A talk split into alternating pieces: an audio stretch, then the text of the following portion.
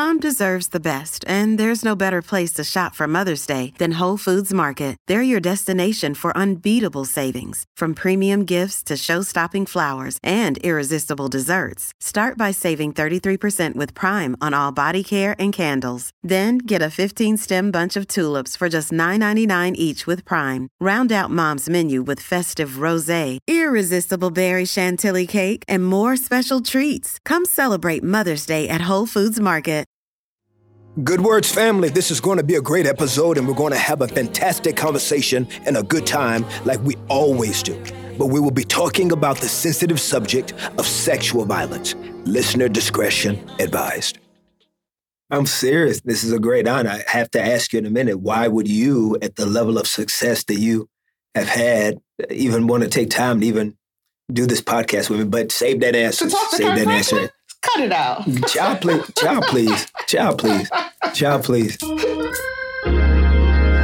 Brothers and sisters,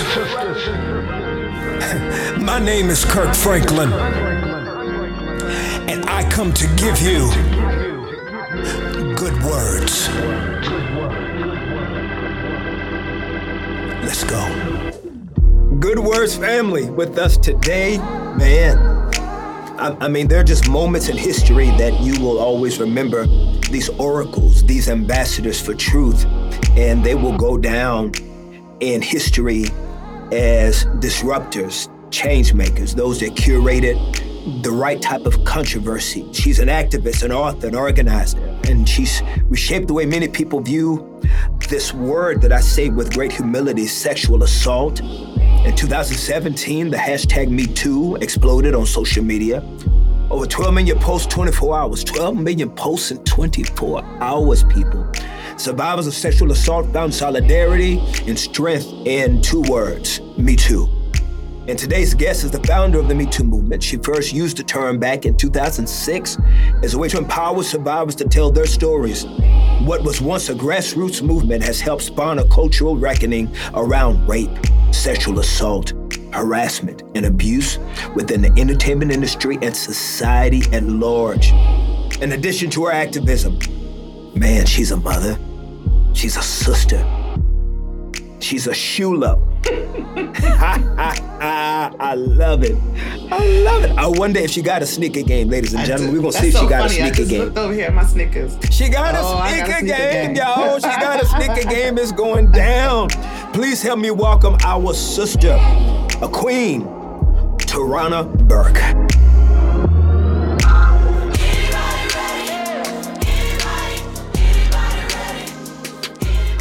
Oh, thank you. Thank you. That's an awesome, awesome introduction. I am from the South, and you and I are just a few years apart. You a couple of years, few years younger than me. You know, people that don't live in New York have always been fascinated with New York, and you were raised in the Bronx. Please, can you tell a Southern boy real quick? Just give me a snapshot of how it was for you as a young girl growing up during the birth of hip hop. yes. The young Tarana. Well, first, let me just say I could sit and give an equally long and passionate um, welcome to you. I'm so excited to be here, and thank you for asking me to be here. I, I really, really Wow. am Wow. a fan, and we we can get into that later. But um, humbled, humbled. But you know, growing up in the Bronx, definitely during the dawn and golden age of hip hop was amazing. And, and I think now that I'm approaching 50, hip hop will be 50 and I'll be 50 next year. Both of us are 1973. Wow. born. And I love that I have that connection. I understand that privilege in a in a very different way than I did. I think we took it for granted coming up.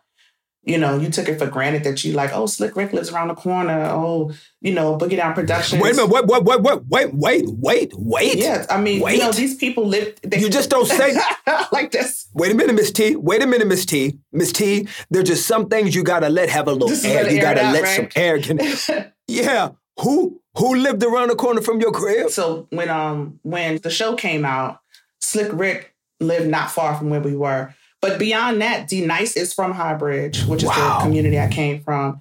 KRS One Boogie Down Productions is literally was around the corner. You know, like these are the people that you saw. And I'm I'm from the Bronx, but the Bronx and Harlem kind of flow together, if you will.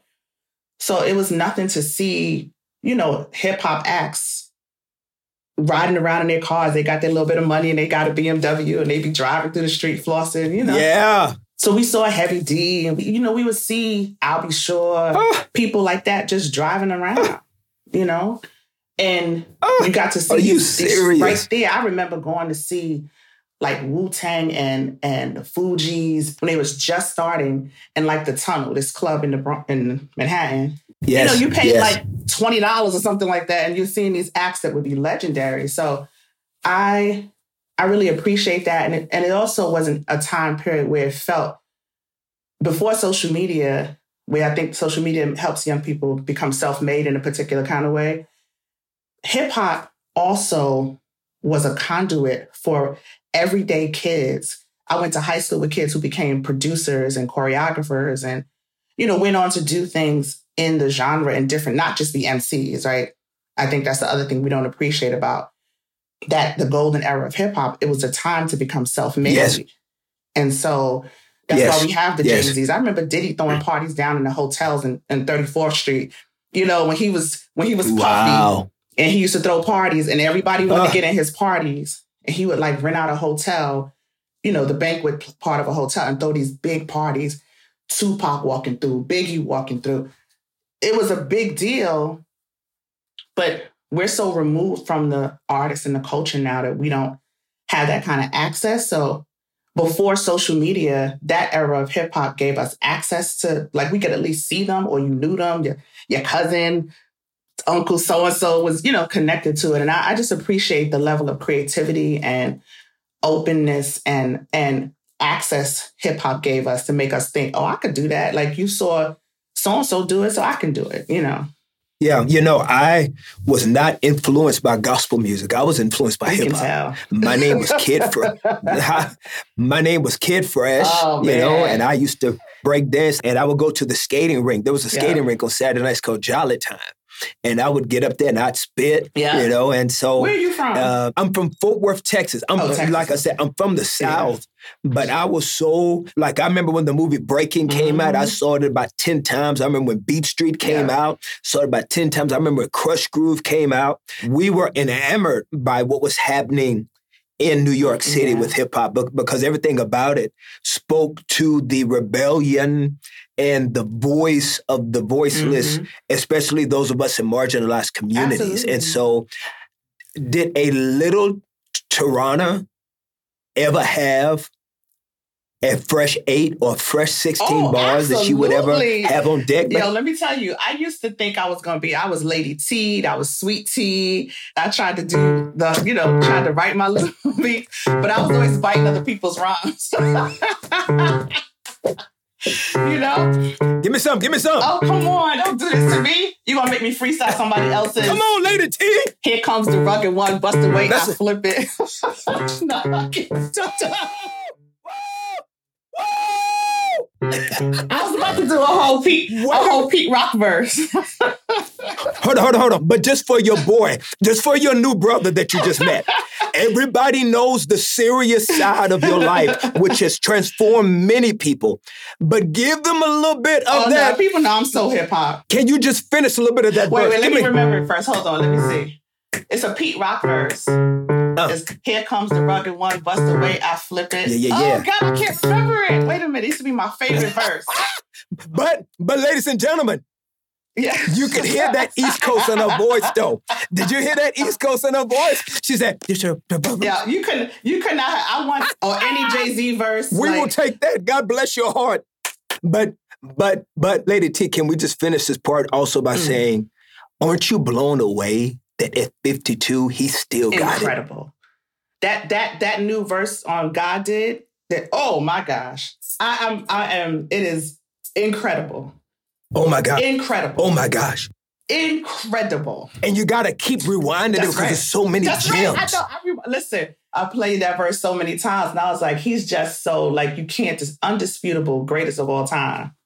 Just just hit the his way Man, listen, let me tell you something, man. This this is beautiful for people to get to see this side of you that you you care about life and and you care about people in life and you care about the totality of our species. And I think that it was really dope that we had a chance to open up just with this this human space where we found um, this uniformity in our love for music and our love for the culture that we both live and die for. And I celebrate how you have also tapped into a space in the culture that that for many years was marginalized, it was suppressed. Mm-hmm. And it's been almost five years since most people became aware of the Me Too movement as a cultural mm-hmm. phenomenon, and there are still so many misconceptions of what uh, it's really about. Oh, absolutely, one hundred percent, one hundred percent. So then, share with people, just as a refresher course, what is the Me Too movement?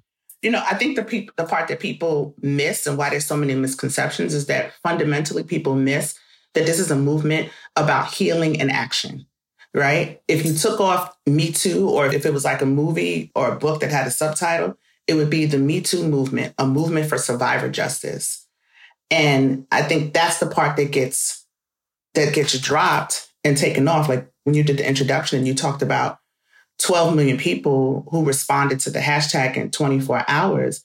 You know, we have a campaign now called Beyond the Hashtag because I think people got stuck right there and they're like, oh yeah, so yeah. many people. Oh look, a lot of people. And because our culture is so designed right now to sort of lean towards anything that is glitzy and glamorous, celebrity driven, you know, um, character driven, driven by people who have, you know, status and whatnot and influence. Instead of thinking about those 12 million hashtags as human beings, we skipped over them. Like, we're not here because I made up a phrase. We're not here because of Harvey Weinstein. We're here because people got brave enough when they saw a community that was safe enough to come forward and say, This thing happened to me too. Those are individual yes. people that we know. Those are your coworkers and your aunties and your grandmother and your uncles and your cousin. These are real people whose lives have been impacted, who saw an opportunity to, to like pull this thing that they've been holding in the pit of their stomach, sometimes for decades, and say, you know what? This happened to me too. And it became a cultural phenomenon because we have not seen that level of safety to tell that kind of mm. truth before. Not because of celebrities, not because of scandal, but because I, th- I think there's never an opportunity to sit back and look at that moment in a different light. The internet is not a safe place for a lot of people right? It's not a it's not a place for intimacy. It's not a place for truth and, and soul bearing. But we saw a moment where people felt safe enough to, to go into that, that Pandora's box that we tucked away and say, this is a thing that I've been dying to get out. I've been dying to have somebody to talk to, somebody to see me and to and to hear me and to understand what this has done to me. And if I see these people, they're brave enough, I just want to join them. And suddenly what happened is yes. the media said, oh, well, who's going to get Me Too next? And who's the next person that Me Too was going to take down? And I'm like, did Me Too take this person down? Or did people have an opportunity to tell their truth? And when people realized the truth, they were like, Dad, this is unjust. And there should be some yes. accountability for yes. it, right? So I think it just lost a lot of nuance and humanity in the last five years because folks are afraid. It really is about fear in a lot of ways. People don't want to face their own mistakes, the possibility of their own mistakes. We as a country, all of us, are so socialized to think about everything in a crime and punishment framework that even when Me Too went viral, there were lots of loud voices that were only like, they gotta go, take them down, kill them, destroy them, blah, blah, blah, blah, blah. And that came out of a lack of understanding of the various ways that accountability can look, right? A lack of a model for what it looks like to hold somebody accountable for harm, as opposed to saying, you got to go to jail or you got to lose your job or you got to. Some people need to be outside the community because they just ain't going to get right, right?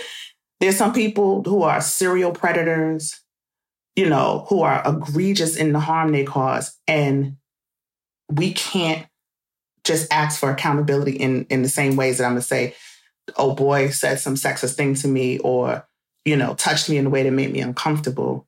Those two things are not the same. But I think a lot of things got looked at that way. Go ahead. I'm You got to stop me because I'll keep talking. No, no, no, no, no, no, no, no. It's beautiful. But you said something so profound. I would love for you to just elaborate on a little bit more if you don't mind. What should accountability then look like? And this is the question that always comes up. And what's never discussed in this answer is that there's no one size fits all for accountability.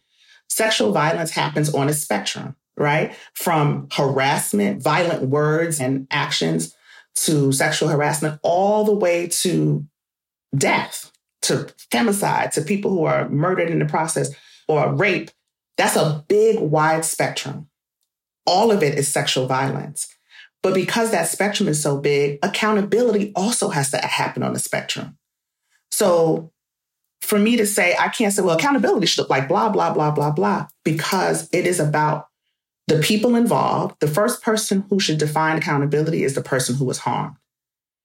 And I'm gonna tell you how I always help yeah. people understand this who are who haven't experienced it. If I walked up to you and I punched you in your face, and me and you are cool, we ain't got no beef.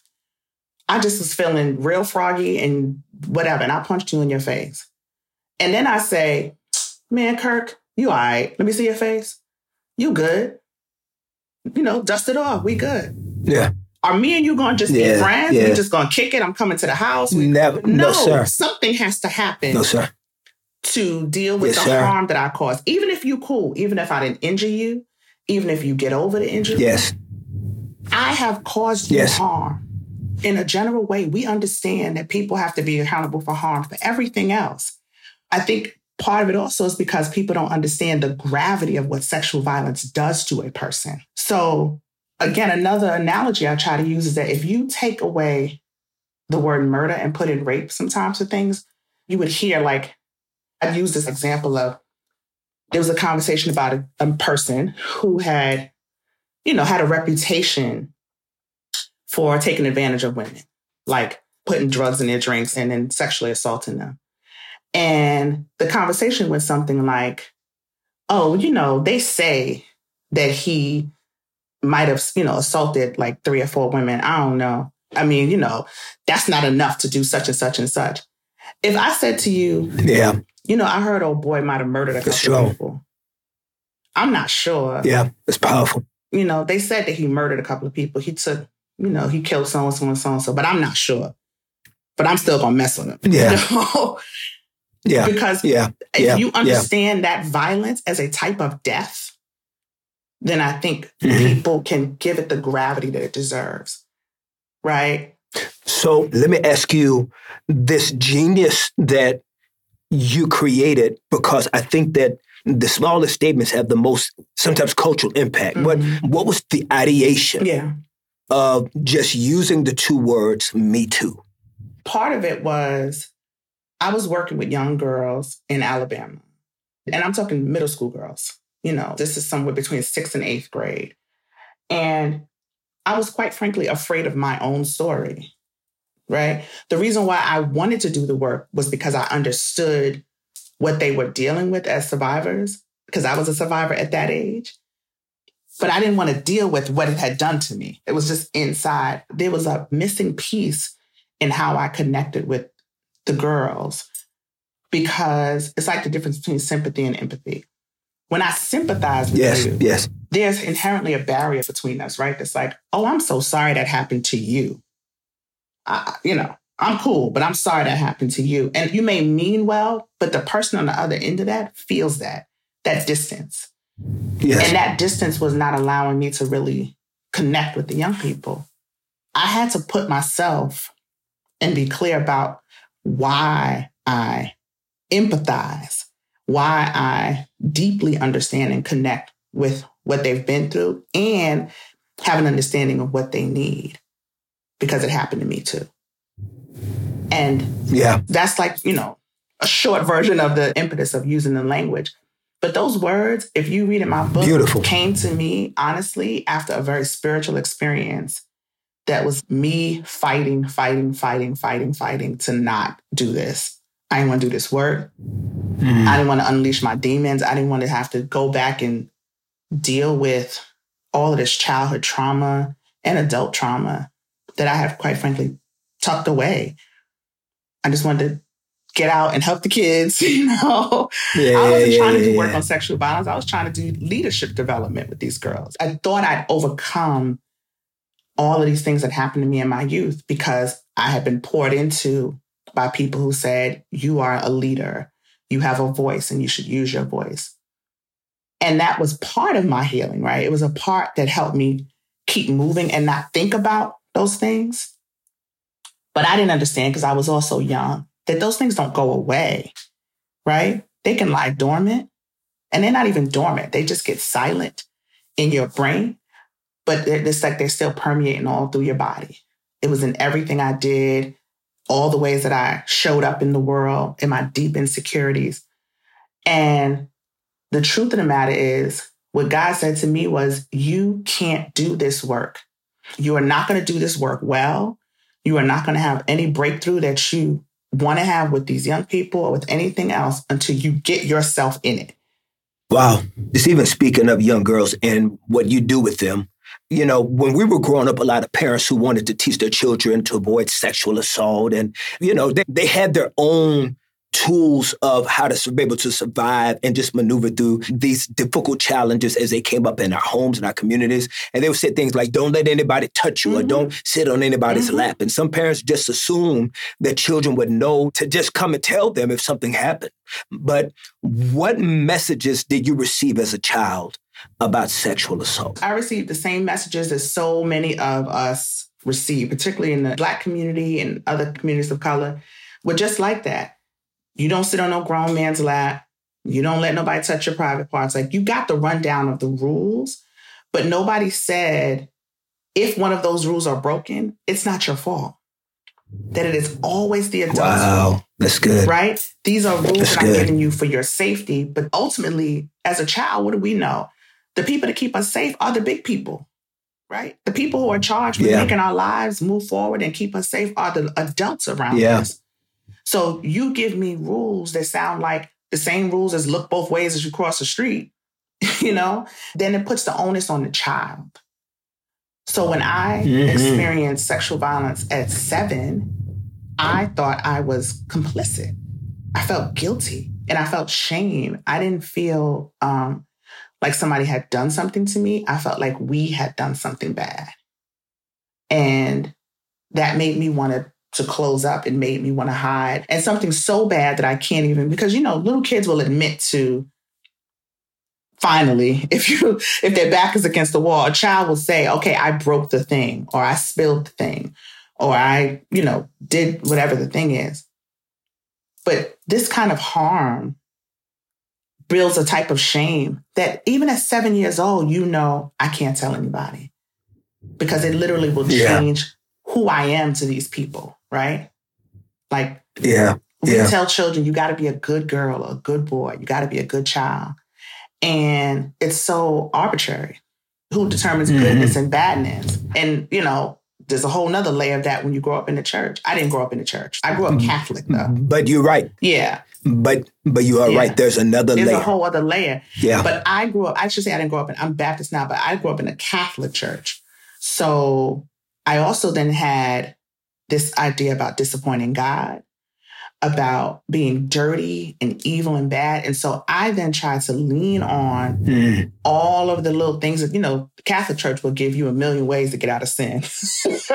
like you just, you can do all the things. And so, you know, it just creates a um, dynamic, and it created a dynamic for me that was really, really toxic and dangerous. With that, we're going to take a quick break.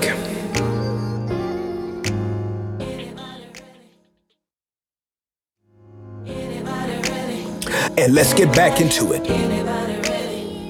So, help me understand um, something even in this space we're talking. So, letting kids know that it's not their fault, Mhm. right? What else can we say to children to affirm them on this subject? Because the more we become also a sexualized society, we are going to see more of the lines being blurred. That just because a young lady may choose to entertain herself in a music video, dress a certain Mhm. way, these are not subliminal messages for your engagement in her private space. And so, as the culture changes and there's this freedom and liberation that a younger generation of women may see and experience. I mean, you've seen it, I've seen it. We've got now 10 year old little girls, eight year old little girls, seven year old girls that are dancing like their favorite pop star on TikTok. And the dances are different. The movements are different than 10 or seven year old little girls 10, 15, 20 years ago. Yeah. So I think that these unapologetic, gully 100, take it 100 conversations about sexuality, protection, rape, um, respecting lines and borders, and creating and establishing what those lines and borders are for men and women, for boys and girls. What can we say to children to just to even affirm them on this subject? Well, first, we should be re-socializing or socializing our children around bodily autonomy and respect and consent very early very very early so one of the ways mm. we can affirm children mm. is you know uh, consent is a perfect example and you might have seen some of this on the internet but i've been doing this since my, my child who's now 25 was young things like forcing children into uncomfortable situations forcing them to hug family members forcing them to kiss people saying things like that's your little boyfriend or that person hits you because he likes you. You know, all these little messages that we give are not affirming, particularly the little girls, but certainly the little boys as well, or children who are trying to mm. figure out where they fall on that spectrum. These things are not affirming to them at all. We need to be saying to our young people, what's more affirming is to say, you have a choice with whom you want to share intimate space. You have a choice. People have to have consent before they touch you, even if they are a loved one even if there's somebody who is yeah. in your family, right? Y'all know sometimes Auntie so and so underarms be stinking and she don't want to hug. Little kids know it. so and so breath stink, and I don't want to kiss them. Don't make your kids yeah, do it. Yeah, yeah. you know? Don't make them kiss Nana if Nana's mustache is thicker. Please go scratch you up. but I mean, that, but but those little yeah. things matter because it teaches young people early that they have choice. And so when a stranger comes and tries to manipulate them or starts to try to groom them, which is something that we also don't have enough conversation about in our in our community, then they have a sensibility that says, I have choices. When I was touched first as a child, I did not think I had a choice because the person was older than me. This is an adult. Yeah. Right? I, am supposed to do what adults say. So we have to shift the way we talk to young people. You know what really used to drive me mad was the, you know, during, every year during prom season, you have all these videos of fathers with their guns threatening the young men who come to pick up their daughter to take them out to prom. And you have all these messages about, you know, you mess with my daughter and I'm going to kill you and all of that. We also need to rethink those messages. Because here's the truth about what happened to me. Part of the reason why I was scared to come forward was not just the shame that I felt and the guilt that I felt, but I also knew that if I told my father that somebody had harmed me, I, at seven years old, I knew what a pistol was. I knew where he kept it in the house. I knew what violence was in my community. And I also knew what consequences were. And we underestimate what children pick up and know if you are a black child in the inner city or any really part of America, you understand what it means to have police interaction in your family. We know what that yeah. is very early. And in yes. 1979, yes. I knew what that was. 1980, I knew what that was. And I know police, yeah. guns, and bad people bring police. Police take people away from your family and you don't see them again. So, in terms of how we affirm children, we have to be very careful. I, I did it to my daughter my daughter would not tell me things and then would tell me and say, Mommy, please don't come up here and act a fool. Please don't come up here and, you know, because everybody know I'm like one frog hair on this child's head gets damaged and this everybody yes. gotta go. You know, but I had to change that. And see, that's my love for black mamas. I'm sorry, but listen, yeah. I am a fan of the black mama. As I love the black mama that would come up to the school and the house coat and the zipper didn't work all the way and she'd hold the top of it. Right. You know what I'm saying? She might have a cigarette yeah. hanging out from and right here. cigarette hanging hand. Hold on. And let me tell you about the lady that adopted me. Because I was adopted by an older lady. Oh. She'd show up to the school and she'd have, now mind you, she's she's probably 72 years old, got a jet black wig. because You remember that? Them wigs be Yeah. jet black. Hold on, but Well, but it wouldn't right cover. here. A little gray sticking out. It wouldn't cover the neck. It wouldn't cover that gray neck. And so, so baby, baby, celebrate, celebrate to the black mama that'll come up to the school Yeah. and put it on But you. I'm gonna tell you I what. love it. I'm gonna come to the school to, to make sure my child is doing right. But I'm also gonna come to the school if my child comes to me and says something is wrong. So I was the black mama that I went both ways. So I'm gonna I'm gonna address it all. The balance between being mama bear and between having the child so fearful, right, that they're gonna trigger that part of you that they don't want to tell you anything because they don't want any trouble. Right? Children don't want trouble. How do you balance that? How do you balance it? And how can we balance to let our kids know that we are going to protect them, that Mhm. that that we will put hands, if it's time to put hands on anybody messing with our babies, but without also threatening violence. How do we let them know that balance that we got you, Yeah. but not always in the context of violence? Well, when we have to show it, right? It takes more than just saying that. Like, it, I had to literally stop being rah rah in a particular kind of way so that my daughter would know I can handle things in conversation with a letter, with a very strongly worded Yeah. letter. I, you know, like, I'm not, and you have to stop saying things like, I'm coming through there and I'm taking everybody. We have to show the children that that's true. Because a lot of the bravado Mm. of, I'm going to get him, I'm going to do that, is about the adult, right? It's about the adult feeling Mm. like I have to do my job at all costs. But the biggest part of our job is caring for our child and making our child feel safe, making the children we're responsible feel safe. And I think that's what we have to do. There's no one size fits all, but we have to prioritize our children's mental and physical safety at all times.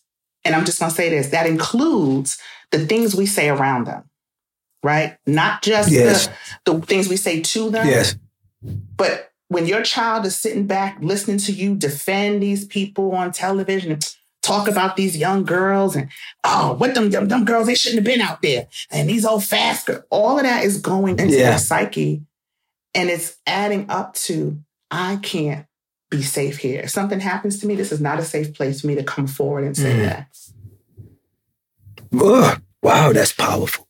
Listen, I want to ask you this, and and I find this even in my own life as a Christian that sometimes you can be so busy having heavy, weighty conversations, you don't realize that you need a break. It's almost like a a doctor or a person that works at a funeral home. They are dealing with death so much, or trauma so much that how do you go home and Take it all. make love to your Right. wife? How do you go home and just cook some biscuits? Right, And you know, right. um, for you and your career has been being a voice for a subject matter that in no way has any levity to it. It's a very weighty uh, topic of discussion. How does Tarana handle her own mental health and her own balance of joy and laughter and and time out and taking an exit from this cross that you carry for so many so that you can have a balance of health and happiness. I will say this that the topic doesn't have any levity at all, but my life definitely does. Like I'm I'm glad we started off talking about hip hop and culture the way we did as well, because I think people are always ready, you know, like my girlfriend always says this, they just want you to walk around dragging your knuckles all the time. And Yeah, yeah, yeah. part Yeah, of yeah. what I also think is important to be as a public survivor is an example of what survival looks like. And so I have to prioritize my joy. I have to prioritize the spaces that I occupy. It's, places where I can really relax. And, you know, my husband is, I met my husband I was 16 years old. We didn't get married. It's a long, long story. But the bottom line is he's a regular dude from my neighborhood, right? This is not his world. He's not an activist. He's not a, he's a, a barber and a taxi driver. And you know what I'm saying? He's just a regular dude. And That's dope. That's and dope. yeah, and when he came back into my life, it was really, really important to have somebody who grounds me in that kind of way, right? He don't care about person of the year, Mad Time magazines, and all of this. That's not his concern. Same thing with my girlfriends. I have my best friend I've been friends with since 14 is my right hand You know, my homegirls, there's nobody in my circle I've known less than 10 years. So part of my mental health is making sure I'm around people who see me as a human being. These are not transactional relationships, right? They are loving, caring, grounding relationships. And in my child, you know, all of it, family, it's just that's what helps me stay afloat. Um, it's not always successful because this work is hard and the work is hard enough, but then being a public figure who, a regular person who became a public figure, um, it's hard to sh- make that shift of like, oh, well, you know, people gonna talk crazy about you. They're gonna talk crazy to you. you know, people gonna make up things about you. There's a whole side to this that is nothing that I asked for, but I take it all as a part of the assignment that I was given and the responsibility I have. So my life has worked out so that I have enough balance of both so that I, you know, when it gets a little too much, I can Good. go back. Good, good, good. Now, I heard you say something earlier, and I just want to make sure that I had a chance to hear you right. You, you, um, you know a little bit about my music. You listen to a little bit of oh, gospel music. You go to oh, church. so I went to school in Alabama. Let me just say this first. Really? Where'd you I go? went to Alabama State and Auburn University. So. Ooh. Yeah, that's dope. And I was in school in your the dawn of Kirk Franklin, the early days, the silver and gold when they, when they was driving us crazy with silver and gold. That was the S curve, oh, Kirk Franklin. Lord, every single choir wanted to sing that song, and I wasn't quite, I hadn't quite made that transition yet, but certainly your music has literally carried me out of some really, really, really dark places. So I am, you know, I was telling the producer when we came on my mother don't care about nothing I do and has been like, not don't care, but you know, she's like, when you gonna talk to Kirk Franklin? ah, but like that, I love that it. fight of my life album, and, and literally on my alarm every morning would be every. That's what got me. That was a dark period. That had to be like, wow. That had to be like wow. Yes, yes. That was 07. Yeah, man, man, man. Man, listen, I am so glad of just the nuances that you and I can flow in and yeah. out of. You know what I mean? We're, we're talking about just the beautiful tapestry of life, right? You know, and as a man, like like most men of our era right now, we want to become allies. Mm-hmm. We want to become the shoulders that you guys can lean on, and we want to be able to become the hands that that even push you higher mm-hmm. as as our sisters. And there's so much shame associated with sexual violence, and you had to overcome a lot of shame to be able to share your story. I have a question for you. What what, what can the brothers do to help the cause in tangible ways, and not just with t-shirts? and not just with hashtags, but like, but what can the bros do? And again, you know, know that there's a dichotomy to what I'm saying because, you know, sometimes our music, sometimes mm-hmm. our culture, sometimes our conversations do not always create an honorable space mm-hmm. as far as commentary yeah. that sometimes reflects anything that I just said. Mm-hmm. It can at times be an oxymoron that we say that we celebrate the Black queens, but then there may be some piece of art that is heard on the radio or that's put out that that is counterintuitive to that statement. At the same time, we understand that the freedom of expression is given to men and women, mm-hmm. and they both can share in that story and telling their own stories. So, from your perspective, being boots on the ground yeah. as long as you have been, what can the brothers do to help the sisters in tangible ways in this? Well, let me, I'm going to take this question in, in a couple of pieces. I think the first thing is yes, please do. Could I gave you a whole yeah, bunch? I yeah. know I gave you a whole bunch. I'm no, sorry. No, it's fine. It's fine. I think the first part is that when we frame the question in that way, it's it automatically sets it up as sort of this is a woman's issue and the men are just allies. So I think the the very first thing that brothers can do is acknowledge other brothers right? I think before we get into, you know, men as allies for women, I would say men's first role in this movement is as survivors. And so if men would acknowledge that sexual violence doesn't just happen to women, that there are so many boys who are who grow to men who are adult survivors of sexual abuse, that there are men, there's so much sexual violence that happens, for instance, to men who have been formerly incarcerated or who are currently incarcerated. There's so much sexual harassment, sexual abuse that happens along racial lines. Like, so there's there are lots of ways that I think men need to first look at this issue as a universal social justice issue. Because if you just tag it as a women's issue, it, it allows people an out. you know, it allows people space to sort of um, bastardize it in a way that they shouldn't, because this is an issue that affects everybody, every community. If you aren't a survivor, you know one, I guarantee you. So that's number one. But the truth of the matter is, women largely are the survivors of sexual violence, uh, you know, and statistically. And I think really that's because of men don't have the space to come forward, but that's a whole nother story. But women come forward the most, talk about it the most. And so it would also be helpful if brothers could really try to start understanding what it is to experience this, whether you have a and this, and this is actually for all people. This is why we, we emphasize empathy so much in our work. This is not just about brothers, because quite frankly, when women experience sexual violence, the first person we usually encounter is another woman who has mm. been socialized to ask the kind of questions that shame and demean you, like, well, why were you there? And what were you wearing? And why would that brother do that to you? Right. Those questions come a lot of times from women. So it really would help anybody who wants to be an ally to this work and to this movement to understand the breadth and depth of what sexual violence does to your body. It's just it's trauma, right? It is internalized trauma that seeps through every part of your pores.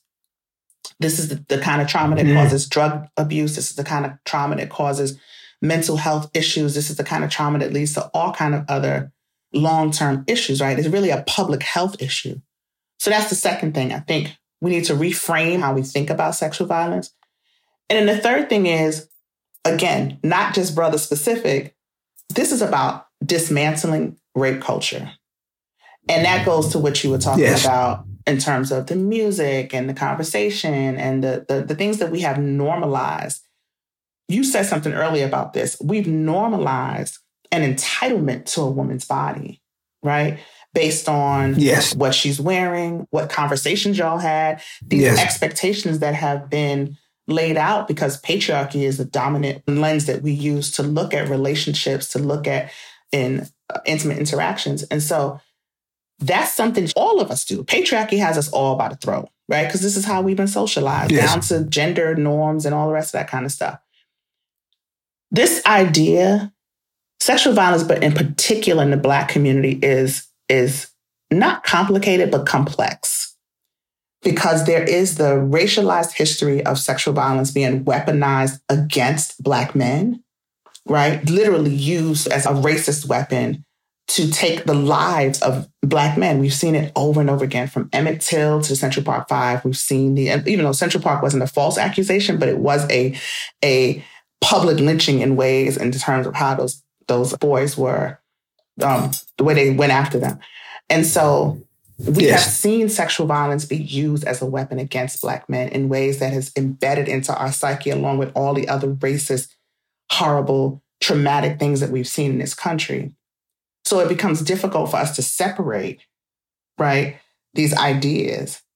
So the other thing brothers can do is to take a honest look at the reality of sexual violence, not just through a historical lens, right? We love to pull out Emmett Till and all these other things when it, yeah. but, but, yeah. but brother, R. Kelly is not Emmett Till.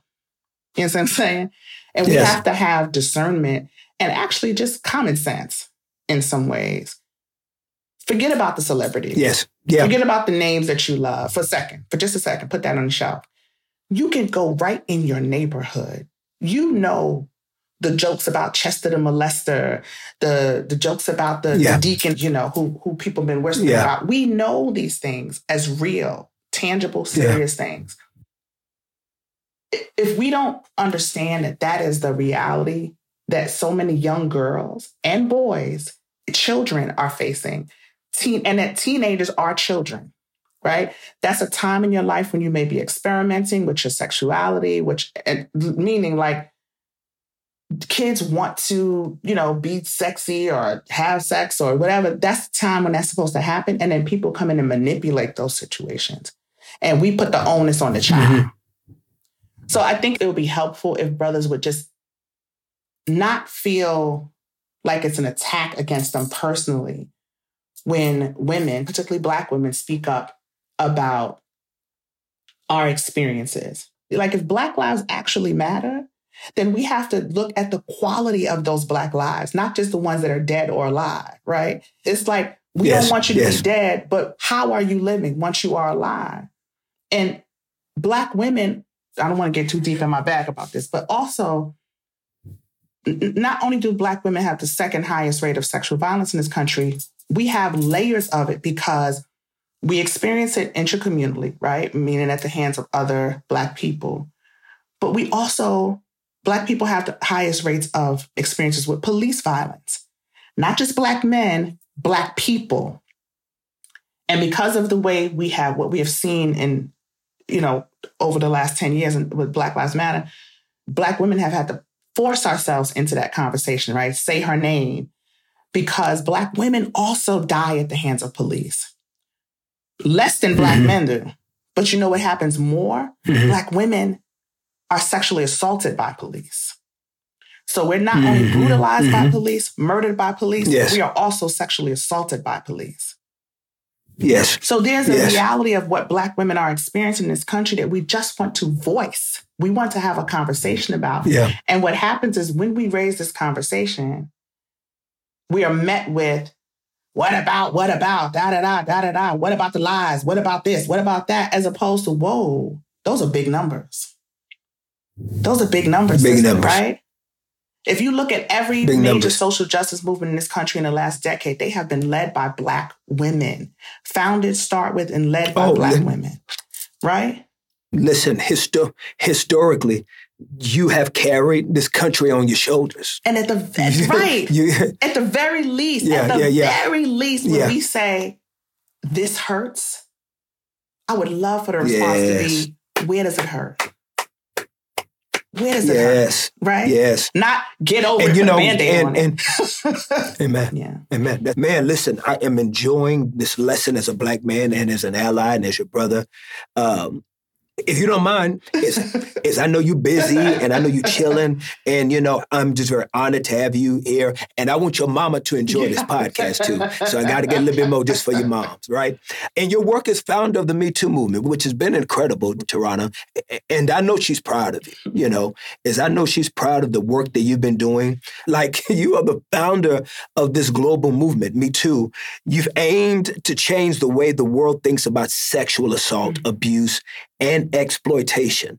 How do we get people to see how important or serious it is? This work that we're doing, we have to keep talking about it. We have to not shy away from this issue. We have to not reduce it to men versus women and, you know, cancel culture and all of this stuff that we're doing. It's so dangerous the way we are talking about Me Too and this issue now in this sort of politicized, popular culture way and connecting it to celebrities and all that. It's not yes. about that.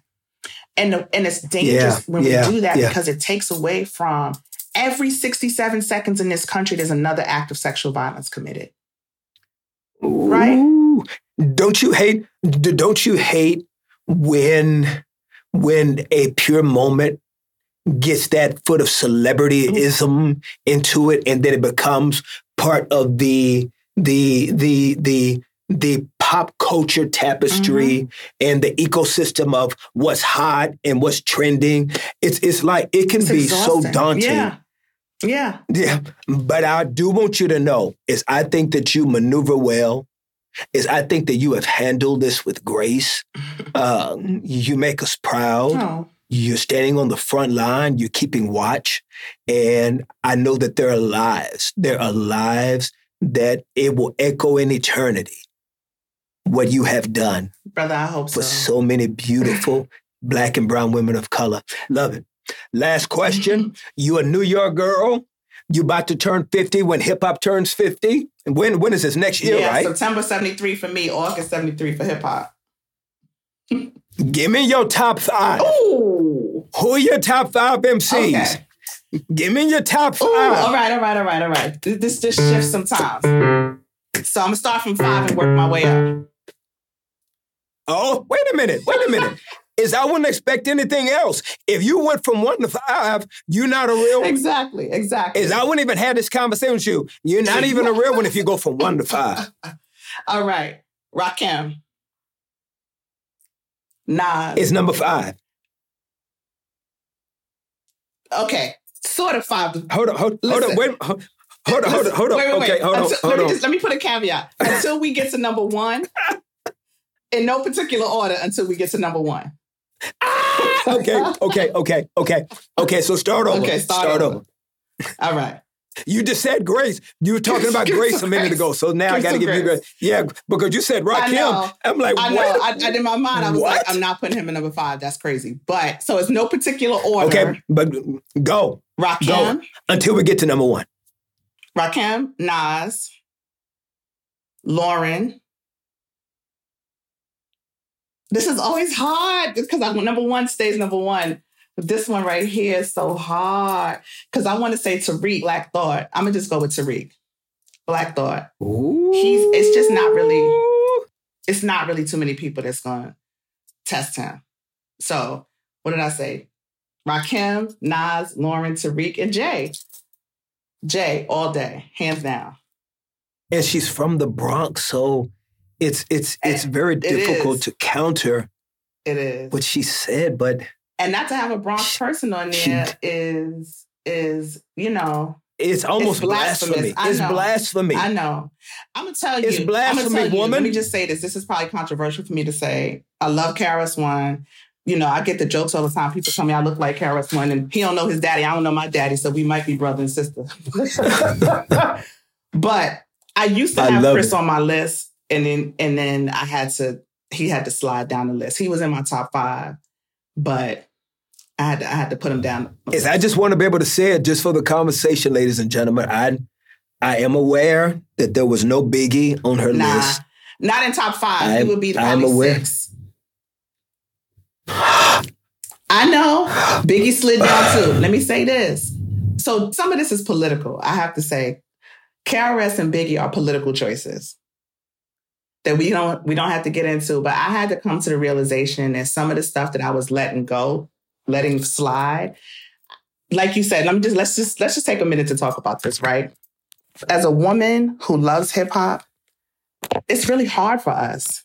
And there comes a time when you Mm. have to like, I think, at least for me, I had to make some choices that were really more Wow. political. I am guilty of singing every filthy lyric, every misogynist lyric. You know, I, I would be a lie to say I didn't, right? I have got on the dance floor and done all the things. Biggie has Yeah. some lyrics in his music. And I'm sure somebody would probably call me out and be like, what about when Jay said this? And what about I'm I might have missed it. I don't know. But the, there's two lyrics that I could not, and um dreams when he talks about um Raven-Symoné and date rape. I can, I had to, I had to, you know, it just and then there's another lyric where he says, I like them young, fresh, and green with no hair in between. Know what I mean? And I'm like, He sure did he say did that. say, sure you know what I'm saying? So I'm gonna tell you, Yeah. Brother Kirk, my list has changed. My list has changed over the years. Wow. Biggie That's deep water. was my was my was my whew. and KRS-One, like that's Did that happen for you as well with Pac? you know, this might be blasphemous. I wasn't really a big Pac fan like that. I was he died the day after my yeah, birthday. we we gonna have to end. okay. We we gonna we gonna have to end this Listen, conversation. don't do we, that. we Listen, okay. We I, we I we gonna- respect and love Tupac. I do. Um, and I think he was a genius. And people don't notice that Tupac lived in the Bronx too, in the building next to me when he was a kid. But that's another story. really Yeah, Tupac lived in the Bronx for a period. did not know that. Um, Did not know that. but but I was really impacted by that East Coast, West Coast, all of that nonsense. And his music got so West Coast. Now there's some classics that I love, love, love, but he's not on my list. But I'm gonna say this: KRS-One too. When he came out back in Afrika Bambaataa saying the things that he was accused of um, were not as important as who he is to, to hip hop, I was like, I was so disappointed. And like these are the things I'm talking about in terms of how we shift the culture. It's Wow. difficult to be a black Wow. woman who loves hip hop it's difficult. Yeah. So that's why my top Yeah. five is a Yeah. little political. And I couldn't agree with you anymore. I, I couldn't agree with you anymore. And, you know, that is the complexity Mhm. of our community. That, that is the unique duplicity that sometimes we exist in with black and brown people. But I celebrate you. I am such a fan. I, I mean, you've been super dope today. Oh. What you working on next? Well, I'm definitely working on that book. Revolutionary Grace is my next book. But beyond that, we're working on the fifth anniversary. The mm, anniversary Wow. of the hashtag, because the hashtag propelled, you know, this work into the global spotlight. And so we want to use this as a moment to really bring people's attention to the ways that they can be disruptors in, in rape culture, but also Me Too had a big, big moment. And then it started changing and people started trying to co-opt it in different kind of ways. If we don't stay laser focused on the real issue, we will lose an opportunity to really shift culture. And so that's what we're trying to do with the fifth anniversary. We're trying to really hit the ground and help people understand what this movement is, that it is a movement, that we're still here, that we're alive. It's not about taking down people. It's not about, you know, going after people. It is about healing and action. We are a survivor justice movement, Yes. right? This is about survivor justice. Yes. Me Too movement is an organization as well, Me Too International. Our website is a beautiful space for survivors to go when they need healing resources, when they're looking for community. So I encourage people all the time. You know, we're, we're continuing to build that up. And, you know, I'm living, I'm writing and living and trying to trying to be the best human being that I can. Honestly. Ladies and gentlemen, it has been an honor to talk to Tarana Burke, a 48 year old MC, a mama, a wife, a voice and oracle, a preacher, a rhyme spitter, a great friend, a trailblazer. And if you do not recognize the name, I'm quite sure that you can show up at her house and look in her closet, and I guarantee you there is an airbrushed t shirt somewhere in the back of that closet, and I guarantee you that it will say Lady T. It was a hat. I had a hat. Thank you so much, y'all. Thank you. Thank you. Thank you. Show some love for Tarana Burke, y'all. you. Thank you. So thank y'all so much for listening to Good Words, man. I hope you are enjoying yourself. I hope you're, man, enjoying the journey that you're taking with your boy. And if you are, please do me a favor. Leave a review on your favorite podcast app. Can you do that for me? I'd appreciate it. And don't you forget, you can never go too far or you can't come back home. Good Words with Kirk Franklin is a collaboration between For Your Soul Entertainment, Sony Music Entertainment, RCA Inspiration, and Somethin' Else. Produced by Janicia Francis with senior producer Danielle Jones Wesley. Associate producers are Danya Abdel Hamid, Rachel Chodar, and Kyra Asabe Bansu. It's executive produced by Ron Hill, Reese Brooks, Sarita Wesley, Tom Koenig, Hybrid Agency, and myself, your boy, Kirk Franklin. This episode was mixed by Calvin Bailiff, and special thanks to Charlie and Steve Ackerman.